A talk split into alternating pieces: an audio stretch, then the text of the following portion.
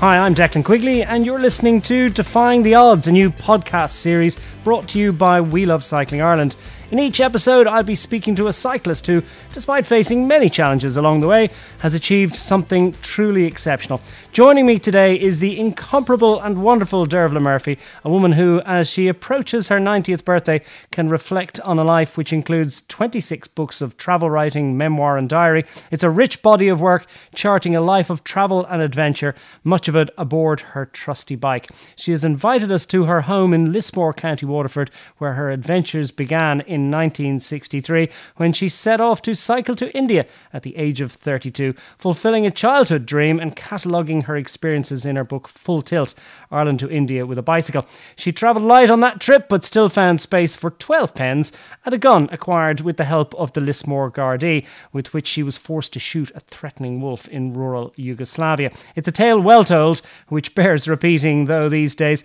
Uh, Dervla likes to focus her attention less on the past and more on the future most specifically on what's in store for the planet, her views on ecology having been formed through her remarkable life of travel. Uh, Dervla, thanks very much for inviting me here today, where it all began some 58 years ago. Uh, tell me, how are you keeping?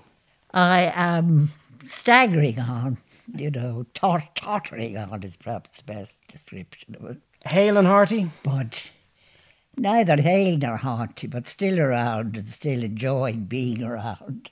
How do you reflect? I mean, can it really be 58 years ago since you began your yes, epic journey? that's just what I was saying to my daughter Rachel the other day. It is extraordinary to think of it. You know, it was only about, what was it, 15 years after the partition of India. And the world was so much less taught then that I was able to cycle from Pakistan into India on New Delhi without a single roadblock. When you think of the horrors now, of our militarised world, when you think of what is involved in crossing the border from Pakistan to India, it that makes me very sad. The perception would be that it would have been so much more difficult then. I mean, with passports Oh, and yes. visas and all sorts of confusion. was- didn't need any visa for either Pakistan or India in those days. It seemed epic, though. I mean, once upon a time, to cycle from Lismore to Waterford probably would have seemed like an epic journey. uh, and but now, I suppose there's a new generation are embracing the bicycle. They're Yeah, discovering thank it. goodness. Yeah, yeah. But but for you, your your adventures back then, it was seen as being. I mean, I know you don't like the word trailblazer, but you you certainly were doing something a little bit exceptional. Would you agree? Well, yes, I suppose it was exceptional. But on the other hand, when you think how important the bicycle was in the world I grew up in, born in, uh, in County Waterford in 1931, and very, very few motor cars to be seen. And pretty well everybody had a bicycle. I mean, it might be an old granny cycling in from Ballysaggart to, to Lismore to do the shopping at the weekend, go to the post office for her pension, and then cycling back, or more likely, on the uphill road to Ballysaggart, she would be pushing her bicycle with her shopping hanging from both, I can still see it, from both handlebars and no sophisticated pannier bags those days. You know, the distance from here to Thurles is 60 miles. And I can vividly remember during the uh, hurling championship season, uh, local men and boys, and some of the men would have been well into their 60s, if not older, getting on their bikes and cycling off to Thurles to the Munster final and cycling back that evening, getting home at about midnight. So they cycled 120 miles. And, and nobody, you see, that that's why it struck me as a bit ridiculous when people began to write about my extraordinary journey and the distances I covered, because I grew up in a world where if you were really keen on doing something, I mean, none of those people could have actually afforded transport to Thurles. Uh, so if they wanted to see the Munster final, they got on their bikes or didn't see it. International transport, though, was fairly unusual, even in the you know as late as the early '60s. But your parents, I think, probably had informed your sort of adventurous side uh, because they met abroad. Your mum, I think, encouraged your adventurous side. I was about uh, just about sixteen. She, of course, was an invalid. I mean, completely uh, laid low at, at the age of 24 by rheumatoid arthritis. So I never actually saw my mother standing up. And she was always in a bath chair. But I suppose partly on that account, she was always very keen on my travelling. And, you know, when I was about 16, that's when she first suggested that I should get on my bike and uh, educate myself by cycling around on the continent, Western Europe. And so that's really where it all began. And it was as a form of education? Oh, yes, yes. Education and healthy exercise. And also, because um, my parents had very little money, also, just as the local man went to Thurles, and that saved, made it possible for them financially, then it was possible for me financially to cycle around Western Europe because all you need for cycling is a bicycle and enthusiasm. You do not need the thousands of pounds worth of equipment that cyclists now indulge in. I mean, they really have been exploited in a way that makes me cringe when I see them with all this ridiculous gear. And when I think of what was needed to cycle from County Waterford to New Delhi, and it, there were none of these. I mean, you just wore ordinary clothes, ordinary footwear. You were a, you were obviously an experienced touring cyclist by the time you began that that uh, trip to India, but oh, yes. but it was, um, I presume, a, vo- a voyage of discovery. I mean, your mum had passed away at that point. You'd been a full time carer, um, so you, That's right. did did it feel like a new freedom? You'd been Oh, unshackled. Yes. yes, but also a journey I'd been planning for so many years Childhood dream. since I got the first bike when I was ten. Why India? I think because, and this is interesting when you think of children's communications now. In those days, school children were encouraged, if they were lucky enough to have an enterprising teacher, they were encouraged to have pen friends on other continents. And I had a pen friend in India a Sikh girl about five years older than myself, and we exchanged letters for several years. And she would send photographs of her family. Very few, because it wasn't the days of everybody photographing everything. Just enough to give me a feeling. And then I would send her back the equivalent. And anyway, she got me deeply interested in Indian history and the parallels between India's fight for freedom and her own. And your parents had been involved in that in that fight for freedom. I mean, your dad in particular. Oh, his family in particular, yeah. yes. Yes, well, just cyc- cycling along and realizing that, you know, that it, it left you with such freedom. You didn't have to know in the morning where you were going to be in the evening. And for me, that would always spoil a journey, you know. I mean, what I really loved was getting up and not knowing when the sun came up, where you would be when the sun went down. That was the essence of travel. And you see them all now booking ahead on their dratted computers and things, so they know exactly where they'll be every night. Was was the trip uh, particularly arduous? Did you find it surprising or shocking, uh, worrying in any way?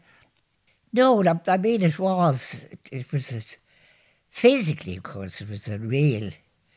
It was something that no cyclist nowadays would embark on. You know, that for instance, I had the my gears removed on advice before I left because I was warned quite rightly that the roads between Istanbul and the Khyber Pass were so rough that somebody as unmechanical, untechnological as I am uh, would have a very tiresome time with the uh, derailleur gears coming off every other minute. And indeed, I mean, the roads, when they, when they weren't roads in our sense of the word. Uh, of course, in Afghanistan, before crossing the Khyber Pass, I saw the both the uh, Americans and the Russians were already in there in Afghanistan building bits of road for their own military and oil resource purposes. Mm does it sad? I know Afghanistan is a country that's very, very dear to your heart. Very. I yeah. can't bear to think what's going on there. It, it, it must sadden you what's really their experience. Yeah. Mm. And tell us, I mean, what do you what did you learn? I mean, was that the was that the country to which you know you you would attach the greatest love, or then I became very involved later on with the Tibetan refugees after I'd New Delhi. Um, so I couldn't say, you know, one people really more than another. And then when I was in Ethiopia, and again, that's another at the moment tormenting thing for me is watching what's happening in Mekelle, which is the town where I, city really, where though there were no cities in our terms, but would have regarded itself then in Ethiopia as a city. Where I bought my mule for that trip because that was on foot with the mule, not with the bicycle. Uh, so, I, I mean, the world, you know, when I look back over my years of travelling, the world has become so much more violent are, are you somewhat bemused at the attention that you're you're? I mean, obviously you're, you're very well published. Twenty six books, I think it is. When when I got back, of course, I was I couldn't understand what everybody was making such a fuss about. You've never had a, a literary agent, I understand, and and you you never have an advance. You simply produce a volume and. Well, I was so lucky to get in with such wonderful publishers, John Murray. And that, of course, started in New Delhi and bicycles involved because I was cycling down one street in Old Delhi and an elderly I mean, I thought then that she was elderly. Elderly English woman was cycling towards me on a sit up and beg bike. And then we stopped and got to know one another. And she invited me into a chai house. And when she heard about my journey to India, she immediately suggested that I should get in touch with her publisher. She was Penelope Betjeman, and her husband was had been what was he, the cultural attaché at the British Embassy here during the war.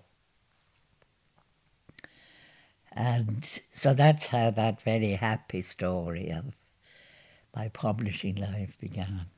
So talk to me about the, your, you know, that that first expedition. As I said, you you were an experienced bike rider, and you, you did know, but it it it it had its daunting aspects. I mean, I you know detailed, and it's been oft uh, oft told the um, having to shoot the wolf who looked a bit threatening in in Yugoslavia. Um, was that the first time that you felt threatened, or Oh, absolutely.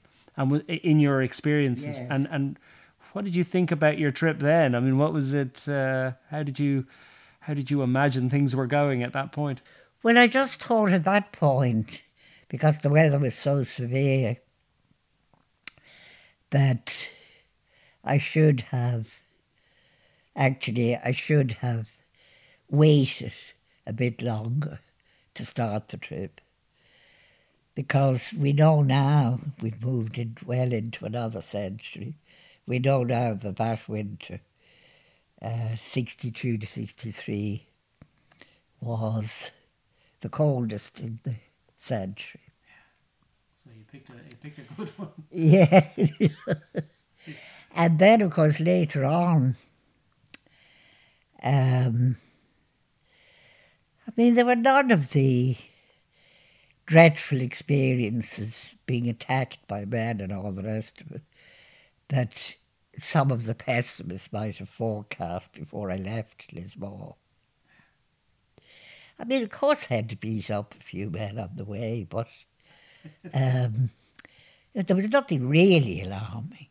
where are we at now in the world i mean what have you learned or what do you feel is is the current situation i mean uh, driving down here in the car there's talk of um, climate budgets and you know the changes that we need to make and how urgent they are i mean how concerned are you I'm extremely concerned.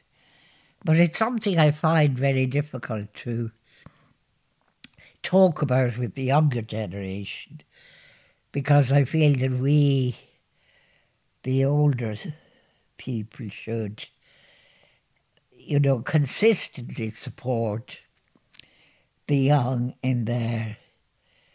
That wonderful young woman, whose name I can never remember. Greta, is it? greta thunberg Yes yeah she and her followers. And of course, they're my grandchildren, say that generation.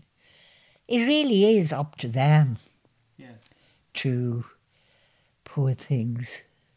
did you feel like we've let them down a bit? I mean, I think you've probably got a clear conscience, but uh, others of your generation and and Of course, we have as a society, we've let them down. But it's been going on for a couple of centuries. I mean, there's nothing new about the exploitation of the planet. But we're just hearing a lot more about it, fortunately. I'll say fortunately to, to galvanise us to do something about it. But then why I find it difficult talking to the young is because I don't want to let them hear the note of despair in my voice. right. I don't see how, unless there is a complete revolution in the way the, the world, is, a real revolution in the way the world is organised, and unless the exploitation of the masses, as you might say, unless that's given up and we stop persuading people to buy what they don't need and to waste and and then of course the, the, the question of travel air travel and and the ship the whole global trading thing that we've been reading about so much recently And do you think that when people travel now, they they don't know how to immerse themselves in the place they are? You know, the the um, you know, I mean, again, I've re- I've read that you're a little bit wary of of the influence of the mobile phone.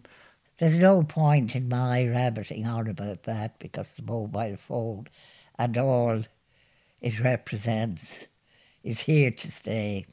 So it's a question of the younger generation developing the required judgment to use it responsibly. We learn from our elders, though. I mean, in so many nations, they will respect the elders and, and Yeah. venerate and and Yeah. lift their uh, their status. Do you think that Mm-hmm. that's that's something that we do in, in our society as it's currently constructed? Yes.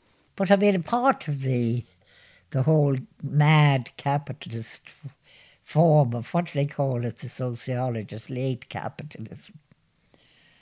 You mean part part of that actually is is conditioning young people not to value what they have, but to go out and grab something they don't have and have to pay money for. And, you know, when you think of the, the free, the joy for which you don't have to pay, of cycling and swimming and walking, and, and it's all there without expending a penny. in in your memoir, you sort of detailed some of the letters that your parents had written to each other when they were, uh, I think, engaged before they got married, and it's it's it's really, I mean, it's lovely, isn't it? I mean, they're they're fantastic. But but you noted that there was absolutely no mention of material uh, interests. I mean, they didn't seem to have any ambitions for money. Yes, yeah, exactly. they they but they did have uh, designs on a future in Lismore, Mm-hmm. and they had they, they were very excited about the the potential for for developing, you know, a life, but with no interest in money. Well, just as well they'd no interest in money as they hadn't had it, and were unlikely ever to make any. So, yeah. Yeah. But, yes, and I mean, it's it'll be all different now, of course, but in those days, 90 years ago, exactly, my father was starting up as Waterford County Librarian in Dungarvan. And uh, he had to he had to put up quite a strong fight to have the library headquarters established in Lismore because he argued then, actually it was his father, it was his papa, who was an educationalist, his, my favourite person when I was a child. And he argued that as the new Ireland, just born, the newborn then, as it was developing, it should not concentrate things in urban or what could become urban centres, that the the opportunities, the employment, like the county library headquarters was never going to employ very many. But it was enough to make a big difference to a place like Lismore. And he insisted on the library being, being founded then here in Lismore instead of in its original base in Dungarvan. Tell me, how, what what has your experience been of COVID and the pandemic? You know, when it began, I was just living as I do now. So I was never, uh, I was never inconvenienced except for not seeing the grandchildren or Rachel because everybody was isolated from everybody else. But otherwise, it made absolutely no difference to me. I live here alone anyway. And I love my own company. And Which was always the way, I think. Yeah. never, never made any difference really. Um, except then I felt guilty that it was upsetting so many other people's lives, and it didn't make a blind bit of difference to me. We have actually had a bit of an opportunity during this pandemic to explore the possibility of decentralizing, taking it away. absolutely. And I hear the some cheering sounds, you know, that people I know of are thinking of uh, moving from Cork or Dublin uh, to a small house that they can afford in the country. That'd be wonderful. and in and in its own way can have a knock on positive effect on the environment Exactly. and our relationship with the But that's where I'd like to see the bicycle coming in too, because people could For instance, they could have their um, their new home cottage or little farmhouse or whatever it was, say about 30 miles from Cork or Waterford or Dublin. And they could very often cycle those 30 miles instead of. People now think cycling 30 miles is something monumental. How did you feel when Rachel headed off on her own expedition? Because she. Well, that was wonderful. Mirrored- I'm delighted when she went off at 17 to India. Yeah. Yes. Now, that was perfect. And you weren't concerned? Not even slightly. But again, you see, that takes us back to changes, negative changes. I would be much more concerned now if one of the granddaughters was travelling around India in the way Rachel did as a 17 year old, because things really have deteriorated. I would. I would be. I, I never gave Rachel a thought, you know. I knew she was well able to look after herself, but I, I think that things have become so.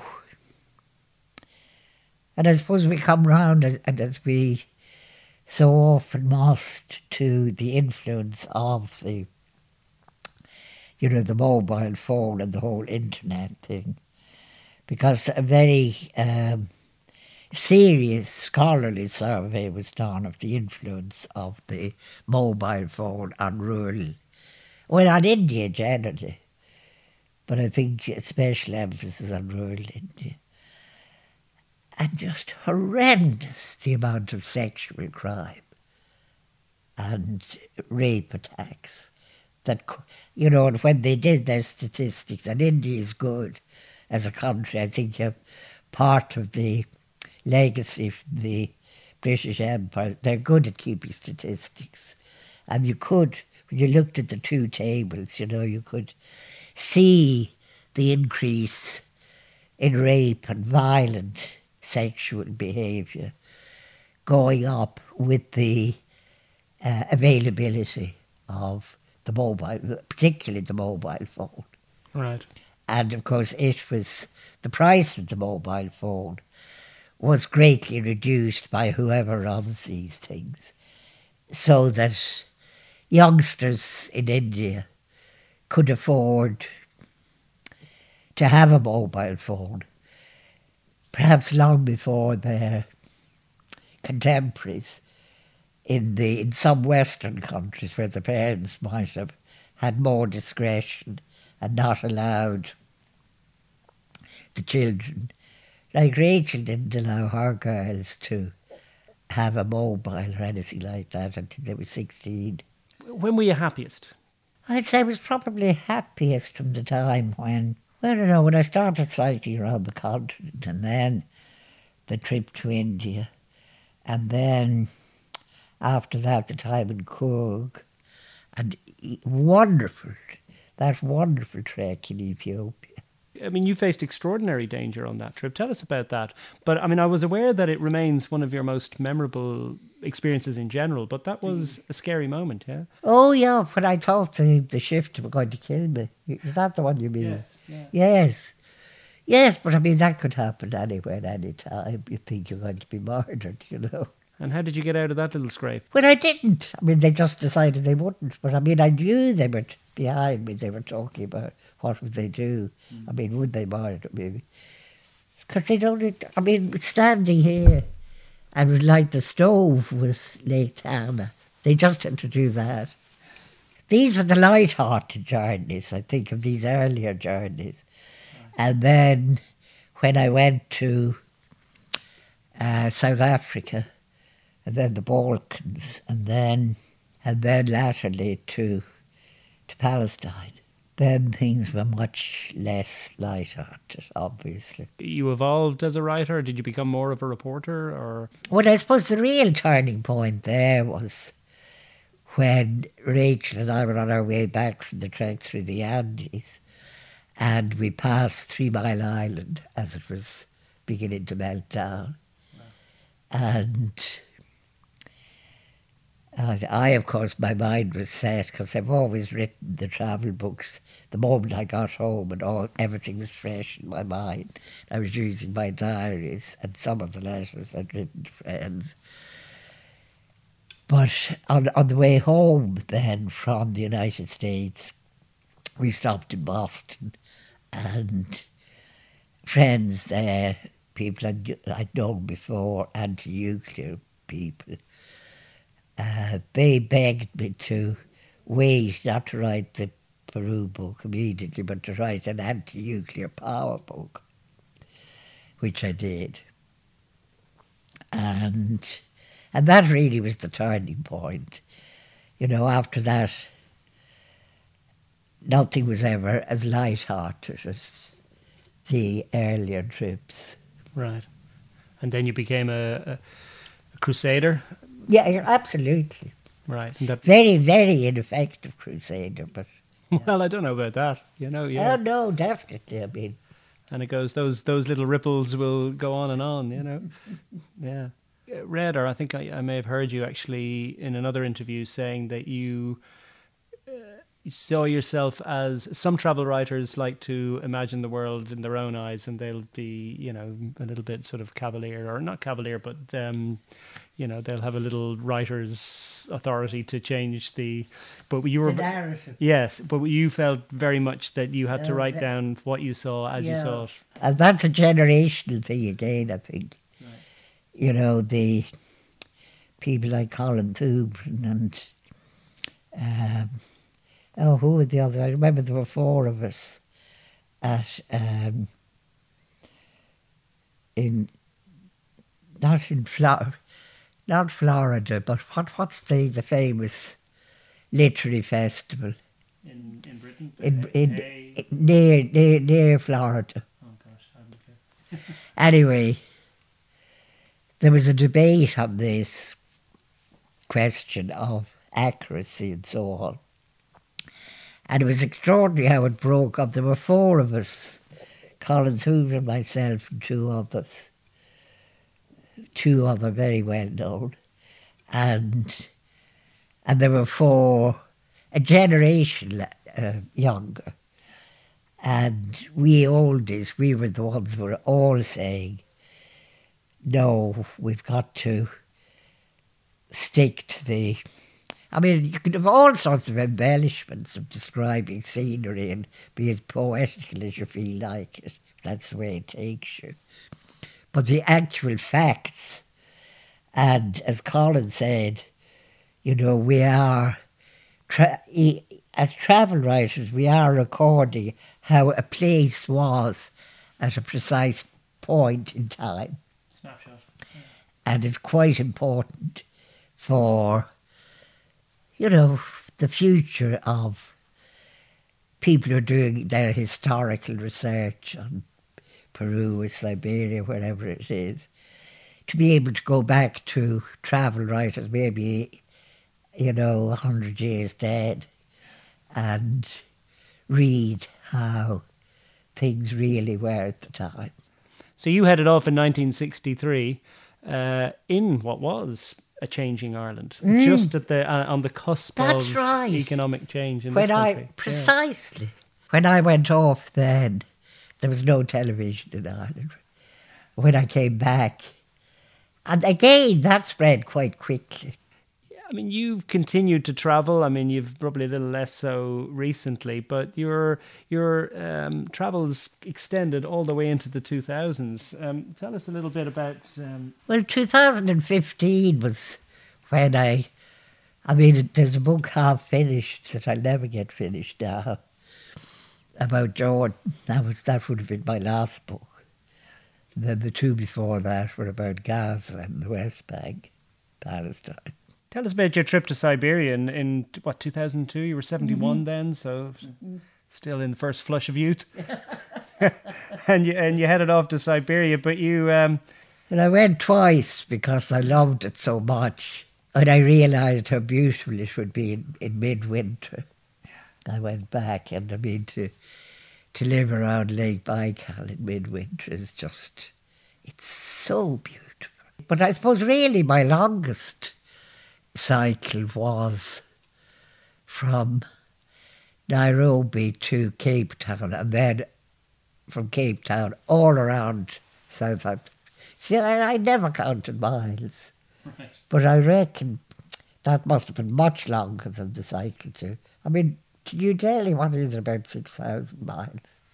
This must have been more like 12,000. The highlight of your, your life probably was that trip to, to Ethiopia in, in the 1960s, mid 1960s. Six, yes, 66, 67.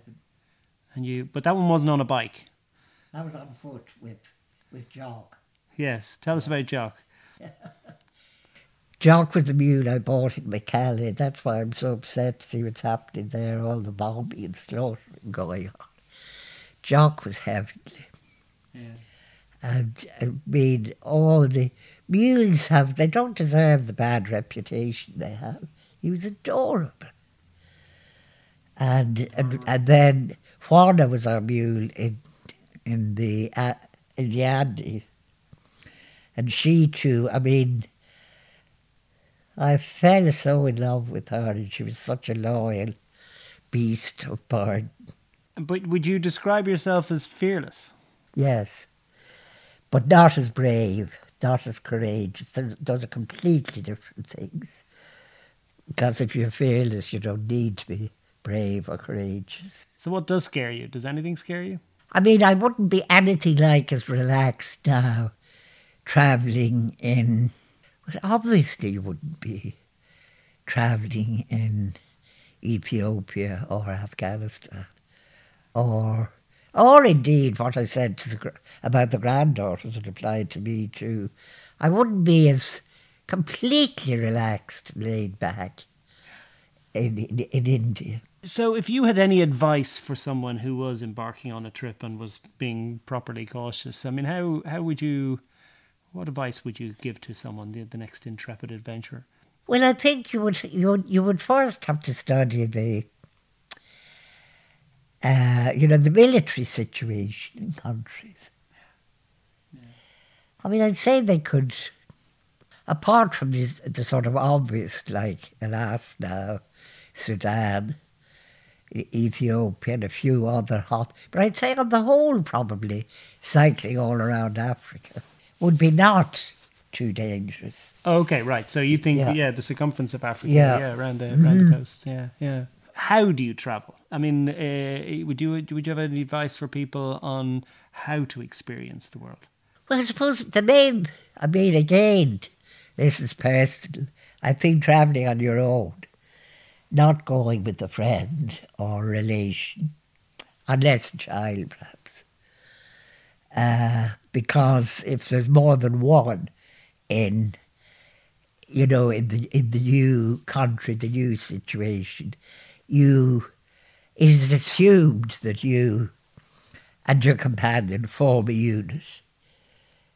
And if you're on your own, then you can merge in, and the people realise you trust them if you come on your own into their area.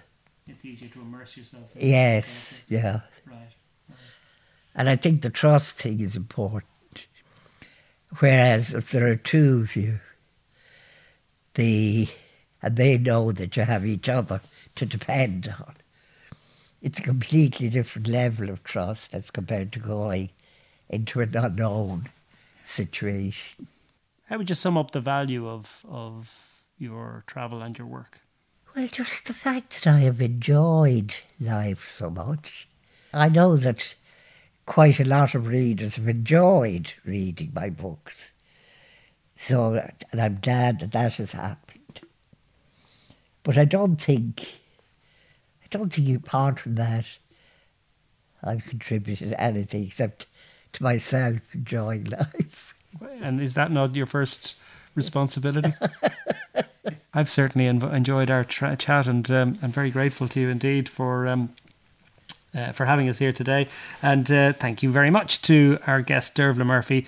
If you've enjoyed this podcast, please make sure to subscribe so you don't miss an episode. To find out the latest news, opinions, and reports from the wide and wonderful world of cycling, check out welovecycling.ie. We love cycling, powered by Skoda.